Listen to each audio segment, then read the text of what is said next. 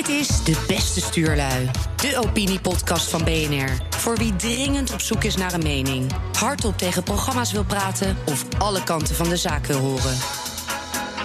De beste stuurlui van deze week, Jules Paradijs. Ja, maar het is een hele randstedelijke opmerking. Stella Bergsma. Neem vooral mooie vrouwen aan en neem gewoon minder klootzak aan. En Ewald Engelen. Zou je er niet voorstander van zijn dat iedereen een Teslaatje koopt? Prinsjesdag. En de positie van de burgemeester van Amsterdam. De ergernis van Jules. Mijn uh, grote ergernis uh, van de afgelopen 24 uur is uh, datgene wat er rond advocaat Dirk Wiersum is gebeurd. Namelijk krokodillentranen. En je ziet eigenlijk dat het meer gaat over beveiligen en opnieuw onderzoeken en lappen dekens. Die worden gelegd door de minister van Justitie, Grapperhaus. En ik heb zelf tien jaar in Den Haag gewerkt. En ik heb het zo vaak meegemaakt. En ik denk eerlijk gezegd dat er zeer zware maatregelen nodig zijn. Waarbij als je hier van deze studio een paar kilometer naar rechts gaat, dan zie je op een hoek zie je daar 10, 15 uh, drugsrunners staan. Zeg ik schoonvegen. Rechtbanken die nu in de openbaarheid zaken behandelen, achter gesloten deuren. Draconische maatregelen. Minister Grapperhuis heeft gezegd toen hij begon als minister. Ik ga, ik ga de drugswereld niet de oorlog verklaren, want dat zijn grote woorden die ik niet ga gebruiken. Dat zei de minister destijds. Maar wat hij moet doen is wel de oorlog verklaren. Oorlog verklaren aan de gebruikers, dus het gebruik van drugs aanpakken. Oorlog verklaren aan de drugsrunners, de oorlog verklaren aan de drugsbazen. Alles moet in het werk worden gesteld, al kost het een miljard euro. Alles moet in het werk worden gesteld om dit onkruid, deze brandnetels, om dat voor, voor, voor in ieder geval voor lange tijd uit te roeien. Met wortel en tak. In Amerika, de war on drugs, helpt dat dan? Kijk, helpt de oorlog? Oorlog helpt, want op het moment dat je niets doet, betekent dat je in een, in, in een glijbaan zit, waar we inmiddels natuurlijk in terecht zijn gekomen, waarbij het, het, fenomeen advocaat uh, straks thuis een discussie gaat krijgen met zijn vrouw en met ook met zijn kinderen. Ja, ik ga niet meer een kroongetuige. Hè, je kunt je dat voorstellen. Nou, zo zijn er heel veel effecten. Uh, en en ook, ook de kwestie rond de beveiliging. Het zal allemaal wel. Of de discussie, of de advocaten wel of niet goed zijn beveiligd. Of de journalisten goed zijn. Natuurlijk moeten ze beveiligd worden. Maar dat is niet de kern van de zaak. De kern is dat er een, een grote schoonveegactie moet komen van gebruiker eh, tot en met de drugsbaas. En waarbij het woord gedogen niet meer mag vallen. Waarbij het woord uh, legaliseren dat, dat vallen. Wou ik zeggen. Dat is het omgekeerde van die oorlog. Dat, dat is ook een manier, of mensen vinden dat ook een manier om het op te lossen. Ja, maar dat is een volstrekt verkeerde insteek. Want dat hebben we allemaal achter de rug. Want zelfs als je iets legaliseert, ontstaat er weer een nieuwe drug die wel in het illegaal circuit komt. Maar dat is natuurlijk niet vanzelfsprekend zo. Ik vind persoonlijk wat er met de advocaat gebeurt, is absoluut afschuwelijk. En het is duidelijk dat daar dus veel meer beveiliging op moet zijn. En dat je dus ook mensen die kroongetuigen zijn, willen zijn, dat je die veel meer garanties biedt dat ze dat ook veilig kunnen zijn. Laten we dat voorop stellen. Maar aan de andere kant, ik vind het uh, goed liberaal gebruik dat wij zelf kunnen beslissen over hoe we onszelf willen drogeren. Of dat nou is via vodka, whisky, wijn, bier of coke, hashis of uh, ketamine. Dat maakt wat mij betreft eigenlijk niet zoveel uit. En ik vind het persoonlijk ook historisch gezien tamelijk wonderbaarlijk dat we hebben gezegd: alcohol is prima, maar alles wat op de een of andere manier te maken heeft met plantjes, dat mag niet. Dus ik zou eigenlijk zeggen: nou laten we eens kijken of we een heel groot deel van die plantjes ook kunnen legaliseren. Want dan weet je dat die criminaliteit in ieder geval verdwijnt. Er zal vervolgens altijd wel criminaliteit zijn. Maar dat zal waarschijnlijk dan meer gaan bestaan uit het jatten van Mercedes'en, om er een dwarsstraat te noemen, dan uit het pushen van drugs. Want dat kan je dan vervolgens gewoon, bij wijze van spreken, bij de groenteman kopen. Maar je bent het toch met me eens dat de grote woorden die we de afgelopen 24 uur hebben gehoord, ook van de minister, dat dat loze woorden zijn en een loze belofte. Op het moment dat je niet keihard op het moment dat jij nu cocaïne wilt hebben. Dan kan dat. Dan kan dat. Natuurlijk. Maar dan ondersteun je toch ook de, die hele handel ja, kijk, en die hele wereld die erachter zit. Ja, dat is één. Maar waarom, waarom wordt er niet gewoon keihard ingegrepen. Echt. En, en dan heb ik. Want als je vaststelt dat dit een aanslag is op de rechtsstaat.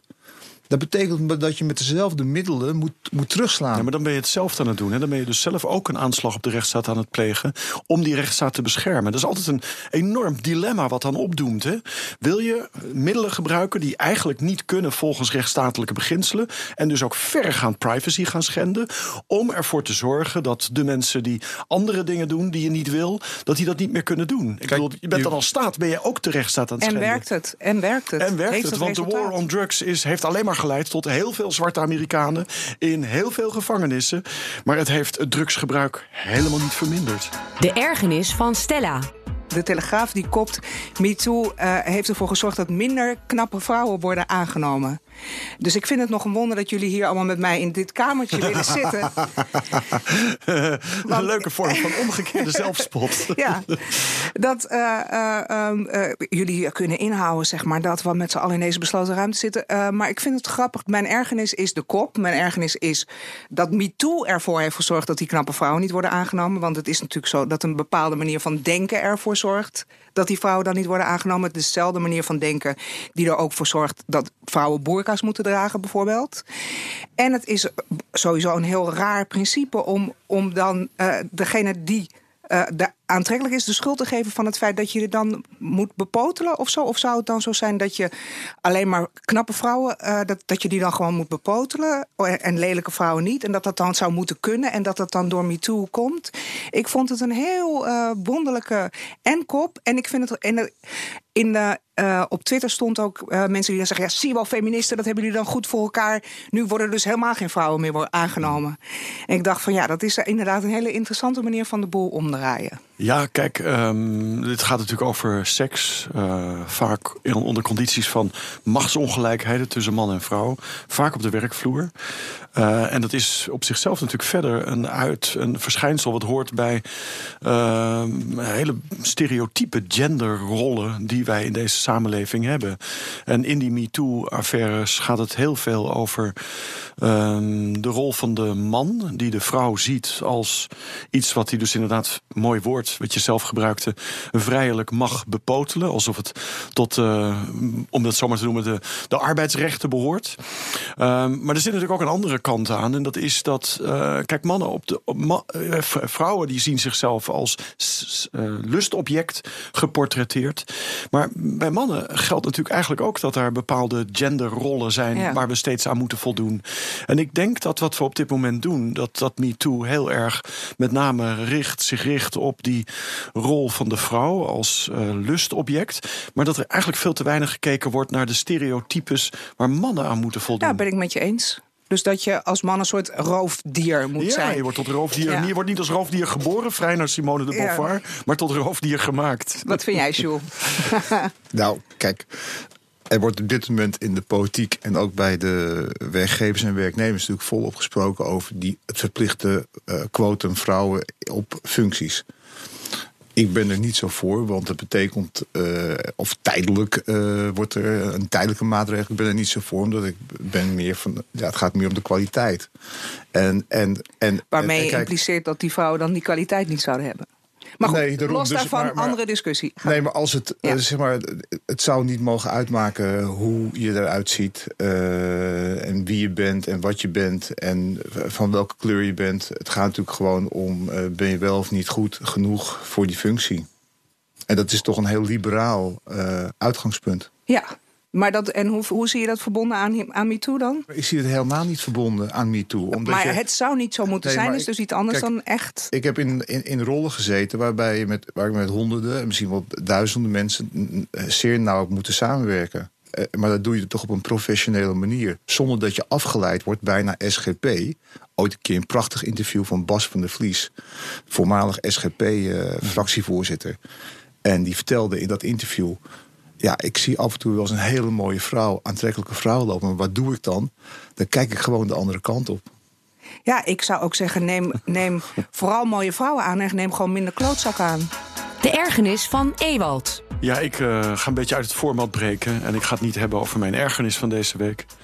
Uh, maar ik ga het hebben over uh, een lofzang van deze week.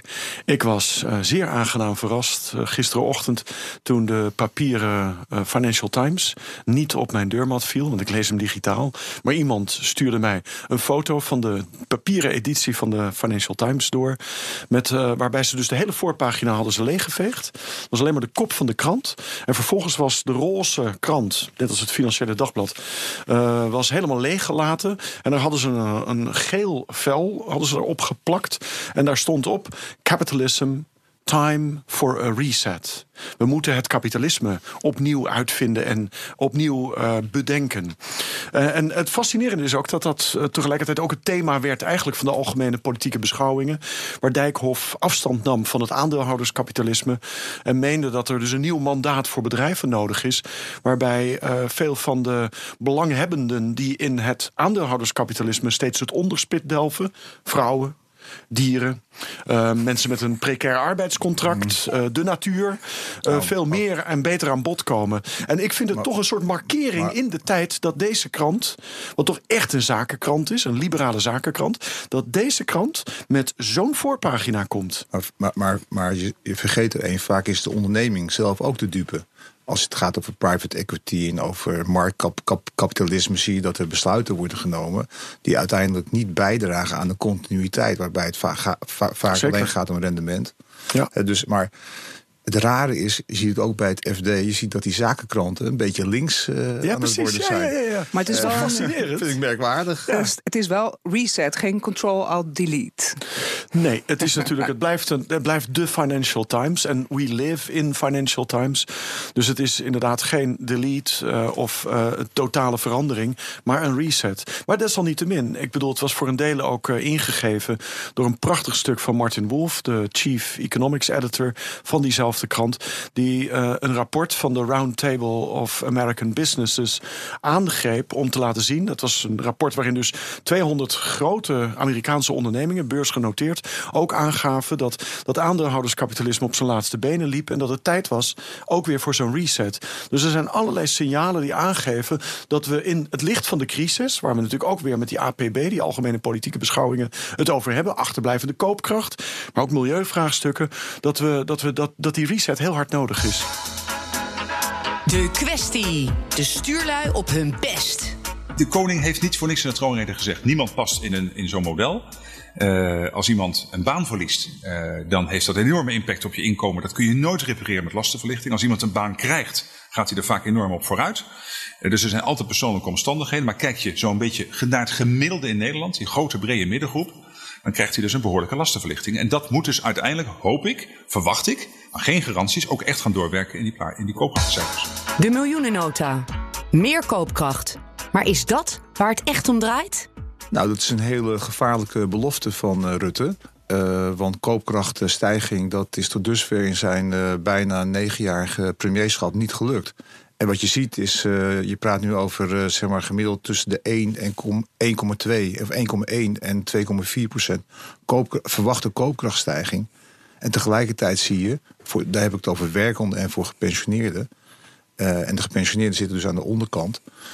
Maar als je kijkt naar diezelfde gepensioneerden, er komt in december wordt vastgesteld of er moet worden gekort, gekort op, die, op die pensioenen. Het kan zomaar zijn dat straks een groot deel van de werkende bevolking er bekaaid vanaf gaat komen. En er komen straks misschien ook miljoenen uh, gepensioneerden die in opstand te komen. Je zag vandaag tijdens het debat al de eerste schermutselingen. Uh, uiteraard 50 plus, maar ook PVV. Dat het een hele grote zorg is hoe het met die ouderen verder gaat. En er zijn mensen die natuurlijk al vanaf, nou, ik denk vanaf 1994 voornamelijk in de min uh, hebben gezeten. Dus ja, Rutte kan heel veel zeggen, komt met heel veel weg. Ook, hè, uh, gemakkelijke uh, debater. Maar de feiten wijzen uit dat het gewoon ja, een smet is op dit kabinet en op zijn vorige kabinetten. Dat die koopkracht niet eens alleen voor de middengroepen, maar eigenlijk voor alle mensen, dat die koopkracht enorm tegenvalt. En wat je ziet is dat die VVD en het CDA eigenlijk tegen alle verwachtingen in. Want vroeger was het dan de GroenLinks en de P van de A die pleiten voor, voor koopkracht en loonstijging. Maar je ziet nu dat de liberalen nu daar helemaal aan gaan trekken, omdat ze weten dat de rekening bij de volgende verkiezingen komt. En is dat nou echt waar het om draait, koopkracht? Dat is dus. Uh, eigenlijk, dat, dat sluit een beetje aan bij wat Ewald zei. En ook, uh, um, ik wou een, de nadruk leggen op uh, wat Marianne Thieme had gedaan bij uh, uh, gewoon Prinsjesdag. Haar outfit was met insecten bezaaid. En zij kwam op voor iets heel anders dan onze portemonnee. Want we zijn natuurlijk een van de meest welvarende landen van de wereld. Dus is het nou allemaal zo belangrijk, onze koopkracht? Moeten we niet soms ook eens nadenken over andere dingen, zoals het milieu en de allerkleinste wezentjes op deze planeet, namelijk insecten. Ja, maar... Zij had als slogan: alle kleine beestjes helpen. Nee, maar Stella, dat, is, uh, dat kun je wel vinden. Ja, uh, dat maar, is wat ik. Nou, maar, tenminste, ik wou daar eventjes. Uh, ik vond het leuk. Dat ze, ik vind het leuk van haar en bewonderenswaardig dat ze altijd net een andere uh, hoek zoekt om ook eens over na te denken. En dat het niet altijd alleen maar gaat over ons en onze portemonnee en wat we wel of niet kunnen kopen en ons egocentrisme, maar dat we ook nadenken over de, de wereld waarin we leven en de omgeving waarin we leven. Ja, maar het is een hele randstedelijke uh, opmerking die Het is plaatst. misschien zelfs heel elitair. Het zou zomaar kunnen. Kijk, en mevrouw Thieme die bewijst haar eigen irrelevantie door met dit soort opmerkingen nee, te komen. dat vind ik juist niet. Dat is juist ontzettend leuk we natuurlijk. We praten over 17 miljoen Nederlanders... die ja. elke dag uh, moeten eten, drinken en die afhankelijk zijn. Ze moeten de huur betalen. Nee, kijk, het Ze is moeten belasting betalen.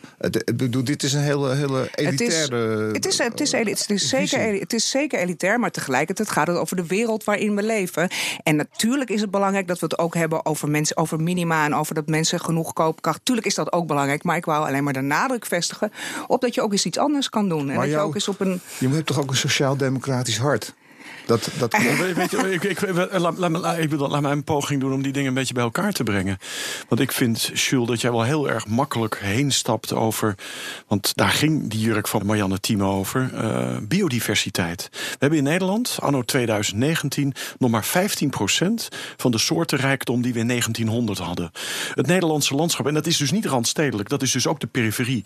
We denken dat we door groen gebied rijden, maar we rijden door een productielandschap. Alles staat ten teken van de maximale productie van met name vlees. We zijn de tweede grootste voedselexporteur ter wereld. We hebben een voetafdruk die reikt tot in het Amazonegebied en de regenwouden in, uh, in Indonesië, waar onze palmolie vandaan komt. De soja komt uit Brazilië. Dat wordt met goedkope zeetransport wordt het hierheen. Dat gaat door de keel van de koeien, kippen en varkens. En we exporteren het vervolgens. We hebben te maken met enorme stikstofuitstoot. We hebben met fijnstofuitstoot te maken. Um, de natuur in Nederland gaat, laat ik het maar grof zeggen, naar de kloten. Mensen hebben er last van. 15.000 mensen sterven vroegtijdig door te hoge stikstofniveaus. Dus er moet iets gebeuren. En sowieso en, en, experts... nou kom ik bij mijn koopkracht. Ik ben het helemaal met je eens dat het schandalig is dat Rutte 1, 2 en 3 50 miljard gejat hebben van Nederlandse huishoudens om die bankaire crisis op te lossen die niet eens opgelost is. Dus ik vind ook dat Rutte 3 die 50 miljard weer terug moet geven aan Nederlandse burgers, zodat Nederlandse burgers iets meer gaan betalen voor hun eten, iets minder met de auto gaan en allemaal van dat soort dingen. En misschien iets meer gaan betalen voor hun vluchten naar verre landen en dus ook wat minder vaak op vakantie gaan. Maar dat brengt die twee dingen bij elkaar. In, in, in België, met Belgische termen gesproken, de gele hesjes die uh, in opstand kwamen tegen de lastenverzwaringen, op met name dieselaccijnsen, moeten met de groene hesjes samen optrekken uh, tegen dit kabinet. Nou, dat denk ik. Kijk, in de eerste plaats, als ik word lastiggevallen door een mug of door een wesp, dan sla ik hem dood. Uh, dus ja, ik dat, heb, daar ben ik al dus sowieso heb al daar, tegen. Ik heb daar niet, zo, ik heb daar niet zoveel mee. Hè, maar, maar, maar met alle respect voor de mensen die uh, dat. Uh, nou goed, ik snap. Maar zonder ik snap, biodiversiteit is er ook echt chaos. Hè? En gaan we er allemaal aan? Ik snap de is er geen eten meer? Dat is, wel, ja, ik, ja. dat is vrij ernstig, hè, dat, dat verlies gaan, van die biodiversiteit. Ja. Dus ik snap de betekenis hiervan. Maar, maar tegelijkertijd moeten we ook met elkaar en heel erg trots zijn op wat dit land heeft gepresteerd in de afgelopen 70 jaar. Dus na de oorlog opgebouwd en met een enorme kracht en energie. Uh, ze, ze hebben we industrie ontwikkeld. We hebben de, de, de veeteelt, we hebben het landbouw. Niet alleen omdat we dat. Uh, omdat we geld aan willen verdienen, maar ook omdat we het natuurlijk nodig hebben. En ik vind het af en toe ook wel laatst ook het pleidooi van D66, de helft van de veestapel moet weg. Beetje asociaal, want dat betekent dat je dus die productie exporteert naar een ander land en dan heb je dezelfde stikstofbelasting. Nee, maar wij, wij, Die- wij produceren dus- niet voor onszelf. dus- joh. 80% dus- van onze voedselteelt gaat naar het buitenland. Maar- maar waar we mij- eten het niet zelf. Waar het mij om gaat is dat we te maken hebben met miljoenen Nederlanders die zeg maar elke dag keihard werken, die trots zijn op, net zoals wij met z'n allen trots zijn moeten, op, moeten zijn op ons land, zij trots zijn op het gezin, op het feit dat ze nog een auto kunnen betalen, dat ze hun huur of hun hypotheek Maar vind je kunnen het niet, zou, je, zou je er niet voorstander van zijn dat iedereen een Teslaatje koopt? Maar daar heb je weer die koopkracht voor nodig. Ik bedoel, ik ben helemaal voor verhogen van de koopkracht. En ik zou er ook dan heel mooi vinden als alle Nederlanders inderdaad in een auto rijden. Maar laat het dan in hemelsnaam een Tesla zijn. Of een goedkopere variant daarvan. En daar sla je twee vliegen. Ik ben niet van de vliegen slaan, maar daar sla je twee vliegen in één klap. Maar, maar weet je wat het is eh, eh, met e- elite in Nederland, waar, waar jullie toe eh, reken? Maar ik ben Is wel dat jullie- echt heel arm geweest, Is dat jullie? Is dat Ja, jullie? ik ben een arme kunstenaar geweest altijd. En toen had ik ook geen, geen auto. En dan had ik ook scheid aan, want ik ben een wereldbewoner. en ik vind het ook fijn. het Ik ben ook dat trots op de wereld. En dat is, Ik ben niet, dat ik ben niet zijn. arm. Ik ben niet arm. Nee, ik maar ben het is arm goed- geweest tijdens mijn stu- studententijd, maar daarna niet meer. Nee, maar het is goed dat jullie er zijn, omdat je altijd twee, drie stappen vooruit gaat. En ik probeer te kijken van wat gebeurt er nou werkelijk Ja, daar ben ik het helemaal eens. Die moeten mee-? Nou, dat- mensen, mensen die niet eh, kunnen rondkomen, die gewoon heel simpel. Ja, maar je hebt, je hebt, ook je hebt het- ouderen. Als je kijkt hoeveel. Nee, oké, wat- ouderen vind ik ook een belangrijk ouderen, punt. Maar je hebt het mensen- over mensen die trots zijn op hun auto... en over mensen die niet rond kijk, kunnen komen. ik kijk naar dat de- zijn wel twee echt verschillende dingen. De koopkrachtplaatjes vanaf 1994 heb ik elk jaar zeer goed bekeken. Waarom? Eén hobby van mij was kijken hoe, hoe gaat het met de alleenstaande. Nou, de alleenstaande, dat, die zijn echt het kind van de rekening. Want Nou, die gaan dat er namelijk ik. altijd op achteruit. Het is ook heel, heel bijzonder. Maar wat je nu ziet tijdens deze algemene beschouwingen en in de, in, in de dat er beloftes worden gedaan die waarschijnlijk niet kunnen worden nagekomen. Hè. Ja. Iets, te laat, iets te laat aan die koopkracht gedacht door Rutte. Steeds maar verder bezuinigen. Ook, eh, Lasten verzwaren. Lasten verzwaren in de gemeente. Eh, weet je wel, dus dat, Ja. is, dat, dat is even iets te laat ingedaald daar. Van, oh god, eh, dit gaat fout bij de volgende verkiezingen. Nou, en, en onder- ondertussen zie je natuurlijk de, de sociale ellende zie je ontstaan. Kijk, ik ben een liberaal. Ik ben voor een kleine overheid. Dus de rode draad die je bij het kabinet Rutte ziet... is een terugtrekkende overheid. Ja, maar het, het tegenovergestelde is gebeurd. De collectieve lastendruk is alleen maar toegenomen als percentage van het BBP. Heb je gelijk in? Daar Ja, heb maar je dat is het wonderbaarlijke onder, onder Er- Rutte. Er is nog nooit, er is nog nooit een Precies. cent eh, echt, eh, echt Nee, bezuinigd. nee, nee, nee, nee. nee. Maar dat was al in bestek, bestek 81. Dat praat je dus over Je het kabinet niet voor eh, elkaar, hoor. van Acht Wiegel. Eh, heeft toen, zou ook voor ze ingrijpen. Dat Ja. ging toen over ik 3, 4 miljard. Nou, is helemaal niets van terechtgekomen. Er is in de paarse jaren is er het nodige gesneden in de overheid. Dan zie je dus echt die collectieve uitgaven dalen. Maar die zijn sinds de crisis zijn die inderdaad volgens mij nu op een pijl dat nog nooit zo hoog geweest is. Kijk. en dat is toch wel maf voor onder een VVD-premier. En wat je nu ziet is, eh, kijk, de zalmnorm die wordt eigenlijk een beetje min of meer. eh, het zalmnorm wil zeggen dat er een scheiding is tussen eh, inkomsten en uitgaven. Dus de meevallers in, aan de inkomstenkant mag je niet uitgeven, maar gaat eigenlijk naar het eh, tekort. Want we praten nog steeds over Staatsschuld. een staatsschuld van, eh, van eh, wat is het, 49 procent. Ja, het is dus historisch gezien helemaal niks. En we zijn, de staatsschuld is nog nooit zo laag geweest. En dat is ook het bizarre. We hebben een enorme investeringsopdracht. Want wat mij betreft moet Nederland inderdaad energie-neutraal, eh, CO2-neutraal worden. En dat betekent inderdaad veestapel halveren. En dat moet je warm doen. Dus dat, daar moet gewoon heel veel geld in om die boeren eh, te compenseren. En daar zou je natuurlijk prachtig die overschotten voor kunnen gebruiken. Nou, wat doen we? We gaan er alleen maar staatsschuld mee aflossen. Terwijl we op dit moment, als de Nederlandse staat leent op de kapitaalmarkten, krijgen ze er geld bij. Het is ook vanuit een koopmansgeest gedacht de domste wat je maar kan doen. Dus ik snap er persoonlijk echt helemaal geen ene druif van, van dit kabinet. Maar volg jij de algemene beschouwing een beetje? Nee, ik vind dat echt super saai, al dat gezeik over geld. Daarom zeg ik, ik ben zelf arm geweest en ik, ben nooit, ik heb me nooit een seconde druk gemaakt over mijn portemonnee. Nee, maar- Ik ben heel lang postbode geweest. en ik, ik, ik heb geen cent te makken gehad. En ik was altijd gewoon blij en gelukkig en vrij. En ik ben, leef in een van de meest welvarende landen op de wereld. Dus er was. De, nee. Ik- En het, het, ik kan er niks aan doen. Maar ik vind het gewoon heel erg saai, dingen met geld. Ik was, het was ook mijn slechtste vak op, eh, op school, economie. Nee, maar als je nu dan een beetje meekrijgt wat het nieuws is, waar het over gaat. Ja. Hè? praten we over onderwijs, uh, moet meer geld Geld bij. naar onderwijs, vind tuurlijk, dat vind ik top allemaal. En politie moet meer geld. Politie moet meer geld. Een vriend van mij, want we hadden het natuurlijk over het hele gebeuren eh, met die liquidatie. Die zei dat het ontzettend bezuinigd was op de politie. ja. Dus dat, dat tuurlijk, dat, nee, dat, eh, dus de algemene dingen, maar gewoon het gezeik van mensen over hun persoonlijke koopkracht en hun eigen portemonnee, dat is, vind ik niet zo heel erg boeiend. Ik denk liever wat groter en wat breder en wat mondialer. Nou, ik vind het wel boeiend wat je zegt. Want is, de vraag is of, of dit eh, ook zo bij de rest van Nederland zo leeft. Of dat mensen wel degelijk kijken van wat heb ik te besteden. mijn voorspelling zal zijn, Jules, dat ze op de belofte van Rutte dat het, de koopkracht omhoog gaat, reageren met een enorme ijskoude bak vol cynisme. Want inderdaad, zoals je zegt, sinds het uitbreken van de crisis, eigenlijk sinds het aantreden van Rutte, is die koopkracht eigenlijk alleen maar achteruit gegaan. We hebben twee voorgaande jaren hebben we ook een overschot op de begroting gehad. Toen heeft Rutte ook iedere keer beloofd dat de koopkracht omhoog zou gaan. Nou, iedereen, inclusief ondergetekende, heeft vervolgens in januari kunnen constateren dat er alleen maar een grotere greep door allerlei instanties van je inkomen gedaan is. Dus dat cynisme, dat is gewoon levensgroot. Plus, en bij- vooral bij oudere ook, mensen over ik denk dus ook dat pensioenen. heel veel Ja. gewone mensen eh, eigenlijk die APB denken van ja, het zal, mijn, het zal mijn tijd wel duren. Want die politici die lullen maar en die beloven maar. En als ik eh, naar mijn inkomen kijk, dan zie ik steeds vaker dat het eh, minder ver reikt dan het aantal dagen in de maand. Dus dat, dat, is- dat is, dat is, dat is de, de heersende mening, denk ik. Ja, plus zorg om pensioenen, dat denk ik echt. Nepwapen in ambtswoning, Soros bij energiebedrijf en liquidatie van advocaat. Is de positie van de burgemeester van Amsterdam nog houdbaar? Ja, natuurlijk is de positie van de burgemeester nog houdbaar. Eh, dat lijkt me wel. Ik zou niet weten waarom niet eigenlijk. Ik snap dat ze, dat, dat ze kritisch bevraagd wordt over de hele kwestie. Maar dat is het dan ongeveer. Ik denk dat ze kritisch bevraagd gaat worden. Dat ze er sterker uit gaat komen. Dat ze een betere burgemeester dan ooit gaat zijn.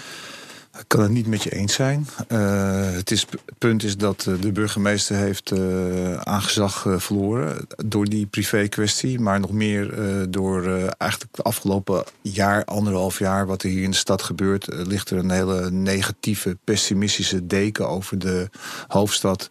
En dat heeft te maken met de kleur, de groene kleur van het, van, van het college. Maar dat inmiddels in een soort crisis terecht is gekomen.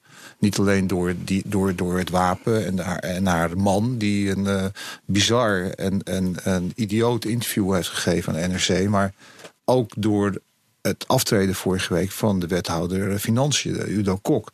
En dat heeft dan te maken met de afvalverbrandingscentrale, waar, ja, waar, waar echt een moddergevecht is ontstaan tussen wethouders, wethouder Dijksma, die mogelijk eh, zeg maar de, de potentiële overnamekandidaat Belen heeft proberen te chanteren. Het vertrek van eh, misschien van D66 uit de, uit de coalitie. Een, een mogelijk faillissement wat de gemeente misschien meer dan 200 miljoen eh, gaat kosten. Nou, dat allemaal bij elkaar. Plus alle ja, negativiteit als het gaat over ondernemen, als het gaat over de, de toeristen, als het gaat over ja, eigenlijk over alles. Wat is er in deze stad aan de hand? En hebben we een burgemeester die ongetwijfeld haar best doet. Hè, dat zal niemand ontkennen, maar, maar waarbij, waarbij de, het vertrouwen eh, ja, beschaamd wordt door deze kwestie. Hè, want dat, je kunt het niet ontkennen. En ze is niet in staat om de Amsterdammers met een knipoog, zoals haar voorganger eh, er wel in slaagde, om die Amsterdammers met haar mee te nemen en voor zich te winnen. Dat is wat je nu ziet in de stad. Nee. Ik vind het, ik vind het, ik vind het wat, wat, wat je net deed, dat je die drie dingen, die drie punten opnoemt. En daaronder dan de vraag: is de positie van de burgemeester houdbaar? Dat is, eh, dat is echt framing. Ik bedoel, er is maar één ding waar ze voor verantwoordelijk is. En dat is dat akkefietje met haar zoon. En, en die andere twee dingen, daar is zij natuurlijk niet voor verantwoordelijk. Dat zijn dingen die haar voorganger uh, mede uh, verantwoordelijk voor is. Uh, God hebben zijn ziel. Um, en, en, en, er is dus, dan doemt dus de andere vraag op: hoe, hoe komt het, en dat is voor deel toch ook wel uh, analoog aan wat jij net zei, Jules. Hoe komt het dat deze intelligente, gedreven, gepassioneerde, en als je heel vrij wil zijn, ook wel mooie vrouw.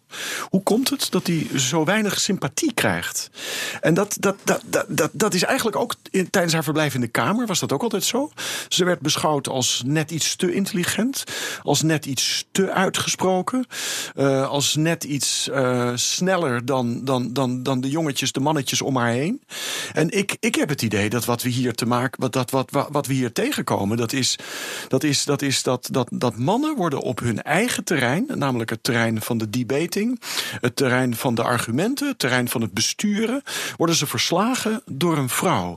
En dat maakt die vrouw op de een of andere manier in de opinie. Jij bent een opiniemaker, je bent een man. Uh, uh, jij bent een opiniemaker, je bent een man. Ik ben ook een opiniemaker en een man. In de ogen van die mannen wordt die vrouw daardoor niet sympathiek. En ik zou wel eens onderzoek willen zien onder de gewone Amsterdammer. hoe die nou naar deze vrouw kijken. En ik kan me zo voorstellen dat heel veel mensen zullen zeggen: potverdorie, ik heb zelf ook een hele lastige puberzoon gehad. die dingen deed die op dat moment hoorden bij. Ik heb dat ook gedaan. Ik heb ook raar dingen gedaan. En mijn moeder zal ook wel eens gedacht hebben: mijn hemel. Dus heel veel vrouwen die herkennen dit. Er zijn ook heel veel vrouwen die uh, haar ook heel erg bijstaan in deze kwestie. Dat zag je op Twitter ook. En je zou kunnen zeggen, wat jij zegt, is eigenlijk het riet naar seksisme. En dat is altijd heel moeilijk hard te maken. woord heb ik niet gebruikt, nee, maar dat zou je erin ik, kunnen okay, lezen. Oké, ik zeg het riet naar seksisme, maar dat is heel moeilijk hard te maken. Maar je hebt het wel over mannen die het niet aankunnen dat een vrouw... Ja, ja, ja, hoe, hoe, moet je dat anders noemen? Nee, oké, okay, seksisme, prima. Uh, en, en wat Jules zegt, ook zo'n soort de sfeer die om haar heen hangt en zo, is wel heel erg vaag natuurlijk ook. Want wat heeft ze concreet politiek en bestuurlijk nou verkeerd gedaan? Want daar gaat het om. Is haar positie te handhaven? Heeft ze iets fout gedaan? Nou, Naast een, de privéleven en ja, daardoor krijg je, ik krijg daardoor wel een heel erg uh, Hillary locker-up-achtige uh, feel. Van dat, dat iedereen er probeert ergens ja, op te moet, pakken. Je moet niet met Hillary aankomen, want als ik aan iemand een hekel heb, dan is het Hillary Clinton. ja, dus maar dan voor, kan voor, ik voor, nog drie wel... ton, voor drie ton lezingen gaat geven bij Goldman Sachs. Dan, en dan kan ik nog wel met Hillary aan. Te komen voor de armen en vernederden en gekwetsten. Dat, dat kan niet. En dat, heeft, dat heeft Halsema natuurlijk nooit gedaan. Ik ben, ik ben trouwens uh, even helemaal een zijpad, maar ik volg Elizabeth Warren op de voet. Die is goed, man. En uh, was gisteren bij Stephen Colbert in, in zijn Mm, uitzending. En uh, had daar uh, ja, echt geweldig optreden. En, kijk, ik ben niet van die partij of zo. Hè, I'm maar not afraid. En zo- zo'n soort speech had ze toch ook? 20.000 man in New York verzameld. En ja, je ziet dat daar wel iets aan het gebeuren is Ja, rond precies. haar. Maar het is ook weer capitalism, time for a reset. Ja, maar wel, uh, wel met. Uh, het is niet het socialisme van Bernie Sanders of zo. Maar Nee, het het is uh, anders. wel met een pl- plan wat ze Ja, heeft. En, ja. en ook een aanstekelijk uh, enthousiasme. Ja. Maar dat terzijde. Wat je ziet bij Femke Halsema is dat ze. Uh, ja, ze weet gewoon niet de brug naar de Amsterdammers te slaan. En dat Ja, maar ik weet niet of dat waar Maar heb je is. het dan over mannelijke Amsterdammers Ja. of ik heb het- vrouwelijke nee, Amsterdammers? Los van het gender, Ja, eh, da- daar gaat het helemaal niet om. Het gaat om eh, eh, toch een. Kijk, de, de stad is een stad met humor. Wel Amsterdamse humor. En, we, en Amsterdammers pikken heel veel. En die snappen ook heel veel dat soms. En daar slaagde Van der Laan wel in. Terwijl hij misschien eh, eh, helemaal niet zo'n goede burgemeester was. Maar hij raakte toch eh, die Amsterdammers op het juiste moment. En hier zie je dat die privé-kwestie... ja, daar, daar is ze misschien zelfs wel gewoon wel slachtoffer van haar eigen gezin. En zeker van die meneer, Maar het, is, meneer het was opvallend, bijvoorbeeld op Twitter, dat werkelijk bijna alle vrouwen zoiets hadden van oei oei. Maar- dat heeft oei niet zo goed gedaan. En alle mannen zoiets hadden van ja, nee, maar zie je nou wel, ze is niet capabel. Dat is toch interessant. Dus slaat ze de brug, inderdaad, wat Ewout vraagt, slaat ze de brug naar alle Amsterdammers niet? Of naar bepaald soort Nou, Amsterdammers niet? Rond die kwestie van, dat, van die revolver is er natuurlijk heel veel mist eh, ontstaan. Heeft ze mist laten ontstaan. Ook van ja, inderdaad, je kunt nu allerlei vragen stellen.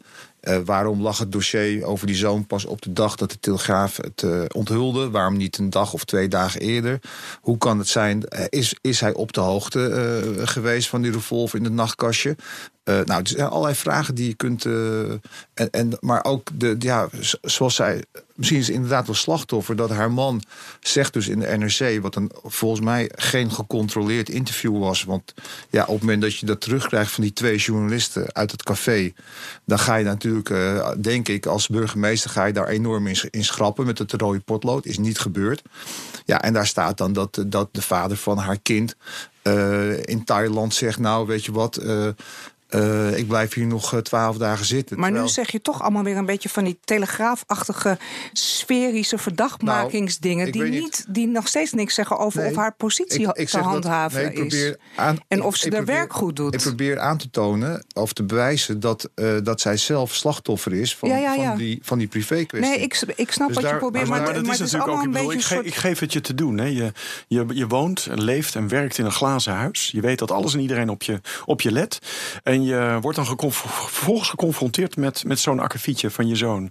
Dan eh doet natuurlijk gewoon toch een soort raar dilemma op. Moet ik dit openbaar maken? Moet ik, moet ik, moet ik ze voor zijn? Moet ik dat niet doen? Moet ik, moet ik de, de, de, de privacy van mijn zoon beschermen? En, en, en volgens mij is bijna iedere keuze die je in zo'n dilemma-situatie maakt, is, is een verkeerde. Nee, dus je kunt, En een verdachte, de- de- als je, als absoluut. je iemand Ja, ja, ja, verdacht wil maken. dus je zou ook kunnen zeggen van ja, burgemeester, eh, je, je kunt eh, besluiten. En ik vond die om- brief mooi. En daarin gaf ze gewoon openheid van zaken. Dat was een transparante brief die ze schreef. Nou, het was geschreven op een iPhone eh, ergens in, bij een eiland in Kenia. Ik ben er nog nooit geweest, want het is zo ver vliegen. Maar ik kan me ook voorstellen dat je, dat je zegt nu van... nou, ik ga me nu concentreren op het gezin. Eh, dus ik trek me terug als burgemeester. Dus dat Ah, ik, ga toch heen. Wat is dat, nou voor een onzin? Dat is een variant die ze niet gaat... da- Daar is ze te Nee, veel en zou, maar zou je dat ook voor. serieus? Nee, zou je dat nee. zeggen als het een man was? Nou, dat, dat kan ook, dat, ook dat is fout, want dat kan gezien worden als Maar vaandelvlucht. de tweede variant is dat we nu eh, op dit moment een, een debat hebben over een mogelijk faillissement. Het wordt over net leuk. honderden miljoenen. Waarbij zij als burgemeester en voorzitter van het college, dus zij heeft, als het gaat om eh, eh, het bij elkaar houden van eh, allerlei eh, wethouders. Ja, daar is het ook op dit moment ingefaald. Want in deze afgelopen twee weken is een wethouder opgestapt. Ja. En de PvdA-wethouder Sharon Dijksma, die overigens als bestuurder veel en veel meer ervaring en ja, maar dat zijn allemaal nog steeds geen dingen waardoor je kan zeggen wordt- dat haar positie niet te handhaven is. Dat is we, gewoon gaan het, we, gaan, we het, we gaan het zien, denk ik. Wordt beschuldigd van corruptie. We gaan het zien. Wat, er Of chantage, sorry, herstel chantage. Of ze de boel bij elkaar weten houden. A la Cohen. Dit was weer een aflevering van De Beste Stuurlui. Een opiniepodcast van BNR. Alle afleveringen zijn terug te luisteren op bnr.nl slash podcasts, iTunes en Spotify. En hou je roer recht.